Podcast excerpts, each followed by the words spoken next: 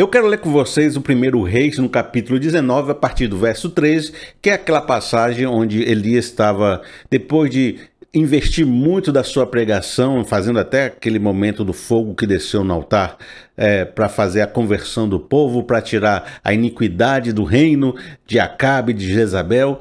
A Jezabel ainda botou para cima dele, dizendo que ia matar ele, botou uma ordem, né, um decreto dizendo que todo mundo devia matar o Elias. O Elias ficou altamente frustrado porque imaginava que nesse momento todo mundo se converteria, todo mundo estaria bem, que o, o reino seria estabelecido novamente, que Deus seria entronizado. Mas aí ele ficou frustrado, decepcionado, porque não valia a pena investir nessa terra e saiu fugido, saiu com raiva, saiu depressivo, saiu chateado com tudo que estava acontecendo. Diz assim: quando Elias ouviu, puxou a capa para cobrir o rosto, saiu e ficou à entrada da caverna. Uma voz lhe perguntou: o que você está fazendo aí, Elias? Isso aqui é Deus perguntando para Elias, né? Ele foi se esconder, ficou dentro da caverna, isolado, não quero mais saber de nada. Aí Deus perguntou: O que, que você está fazendo aí? Ele respondeu: Tenho sido muito zeloso pelo Senhor, Deus dos exércitos os israelitas rejeitaram a sua aliança, quebraram os seus altares e mataram os teus profetas à espada. É uma terra infértil. Sou o único que sobrou e agora também estão procurando matar-me. Aí no verso 18, quando Deus começa a responder a ele, veja só o que Deus coloca. Olha só. No entanto, fiz sobrar sete mil em Israel, todos aqueles cujos joelhos não se inclinaram diante de Baal e todos aqueles cujas bocas não o beijaram. É bem isso.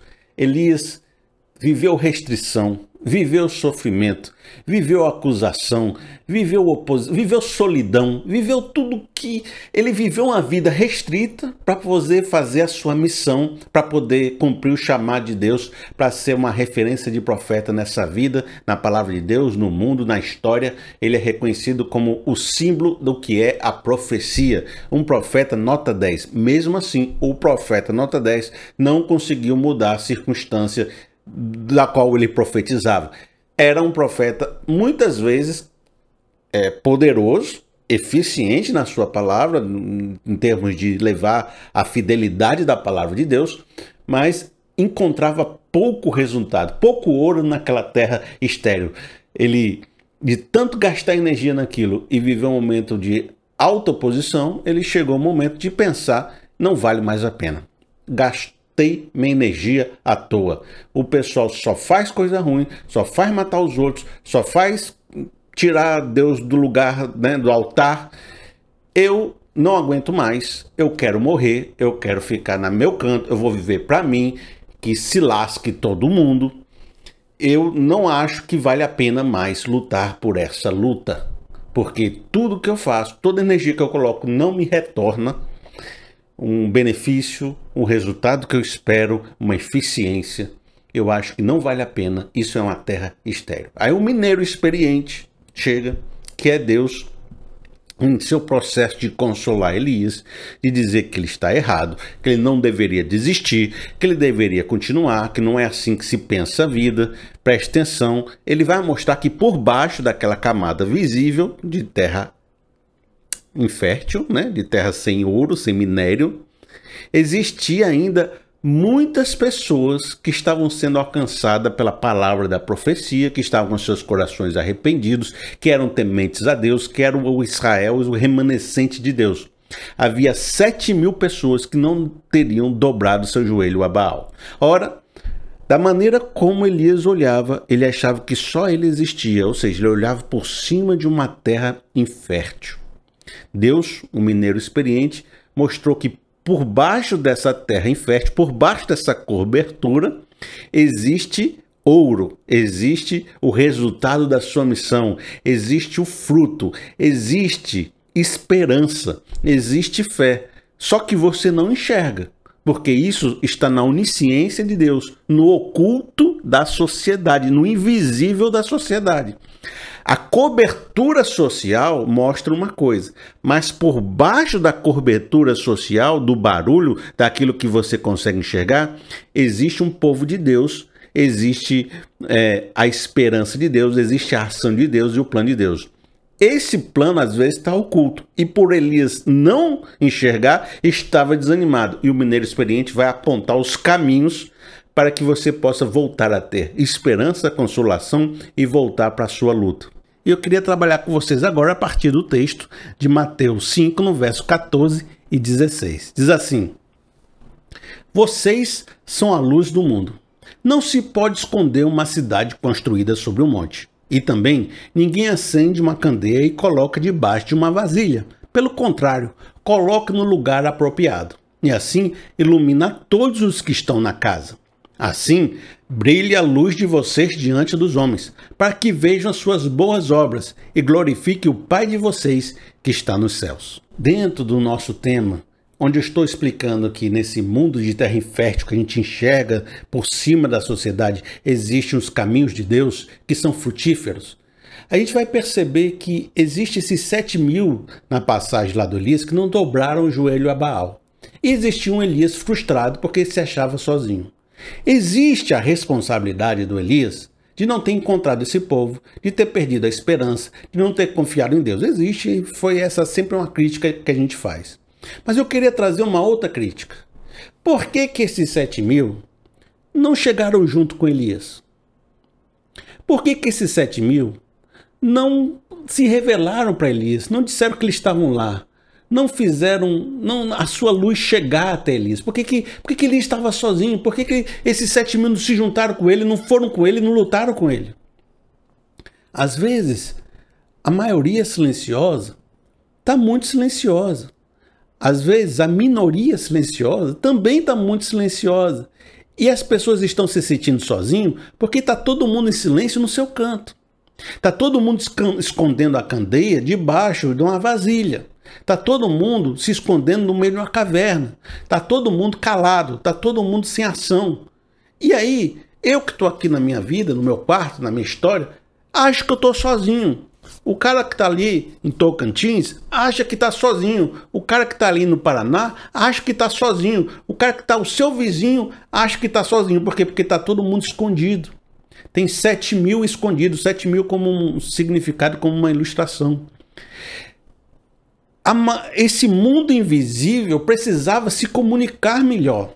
Porque uma vez que ele possa ser uma cidade sobre a montanha, ou ser uma candeia colocada no lugar certo, as boas obras vão glorificar a Deus e vão sinalizar com a, a, luz da candeia no lugar certo os caminhos necessários para que outras pessoas se aproxeguem. Se você está andando no deserto, você vê uma cidade em cima da montanha, você diz: ali é uma cidade, ali eu vou estar salvo, vou para aquela cidade porque ali há esperança para mim. Se esse mundo invisível se comunicar melhor, se posicionar melhor, mostrar sua luz, as outras pessoas que se acham sozinhas e que estão desesperadas, estão em desalento, vão se aproximar, vão congregar, vão se juntar, vão lutar a mesma luta junto. Por isso, há uma falha em ser invisível. Nós precisamos manifestar as boas obras de Deus para que as pessoas possam glorificar junto conosco e para que isso possa ser um verdadeiro testemunho de Deus ali fora.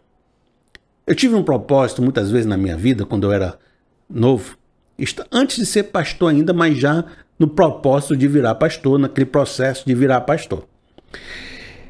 Eu sempre tive um propósito com vídeo, porque eu trabalhei com vídeo e vídeo faz parte do meu ministério. E uma das questões que eu sempre coloquei no coração é: eu quero colocar esse vídeo online. Mesmo antes do YouTube existir, eu colocava num servidor, numa página que a pessoa procurava na página e estava lá os vídeos no servidor. Convertia no menor tamanho possível. Então eu tinha vídeos de, ó, muito antes do YouTube ter 5 é, minutos, só, só deixava ter 5 minutos. Antes dele existir, eu já tinha vídeo gravado da igreja porque eu tinha um propósito. Qual era o meu propósito? Eu quero fazer uma mensagem de sabedoria, de discernimento, de equilíbrio e antirreligiosa, mas temente a Deus, para que alguém lá fora que esteja vivendo nesse Brasil, que só esteja enxergando é, pregação ruim, só esteja enxergando é, evangelho ruim, só esteja enxergando, sabe, coisa errada, possa encontrar alguém que fale como ele, que entenda como ele e não se ache doido no meio desse mundão. Eu não quero ser o melhor, eu não quero ser o maior, eu só quero ser uma opção para que esse mundo evangélico que é meio doido, é meio maluco, eu acho que é. Tem gente que está totalmente integrada, totalmente feliz com o mundo evangélico. Beleza, eu não estou. Eu acho que é meio doido. Mas eu sei que tem outras pessoas que também se acham meio doidas, dizendo assim, rapaz, eu não me consigo me conectar com isso, rapaz. Eu não consigo entender que eu faço parte disso. Eu estou sozinho. Aí eu pensei, se eu conseguir colocar uma visão boa, no meu coração entendo que é boa, acessível, alguém que procurar lá, alguém que mexer, vai encontrar e vai dizer, eu não estou sozinho. E vai dizer na sua casa, eu achei que só eu pensava dessa forma. E aí a gente pode se fortalecer, a gente pode dizer assim, rapaz, eu, eu tenho fé, eu tenho esperança, eu vou lutar, eu vou acordar mais um dia, eu vou fazer minha obra, eu vou acontecer aqui, porque eu descobri que tem mais pessoas que pensam como eu. Eu digo que é difícil cavar isso, tem que percorrer toda a Galiléia para achar. Mas é no meu propósito. A questão é, essa é a minha missão. E eu estou lutando por essa minha missão. Mas a minha missão não é a sua. E existe uma missão de Deus para você, e talvez você esteja fazendo ela muito em silêncio muito sem sinalizar a sua via, as suas pulsões, as suas direções. E porque você está muito em silêncio, como os 7 mil que estavam em silêncio, talvez outras pessoas à sua volta estejam se sentindo sozinhas e elas poderiam se integrar na sua missão, poderiam lhe ajudar e poderiam fazer a sua obra ficar mais forte se elas soubessem que o que você está fazendo, o que você pensa, como você se sente. Ou seja, se mais gente mostrar a sua luz, a sua obra, mais gente vai ajudar os outros e mais fortalecido todo o conjunto vai ficar. Quanto mais. Tu acha que só Elias achava que estava sozinho? Quanto desses 7 mil também achavam que estava sozinho? Porque não era todo mundo junto, não. Deve ser um numa vila tal, outro numa vila tal, outro numa casa tal. Eles também deviam se achar sozinhos. É preciso que haja uma luz, uma cidade em cima da montanha, para que as pessoas vejam: Olha lá, talvez seja uma palavra para você. Sinalize melhor suas intenções, sinalize melhor seu coração, demonstre melhor o que você está fazendo de obra, de missão no reino de Deus, porque pode ser no reino de Deus na sua vida como parte desse reino. Porque pode ser que ao iluminar melhor os seus caminhos, você possa ajudar outras pessoas que se sintam sozinhos e possam fazer que outras pessoas se juntem à sua própria luta e você não se sinta sozinho. Tá certo?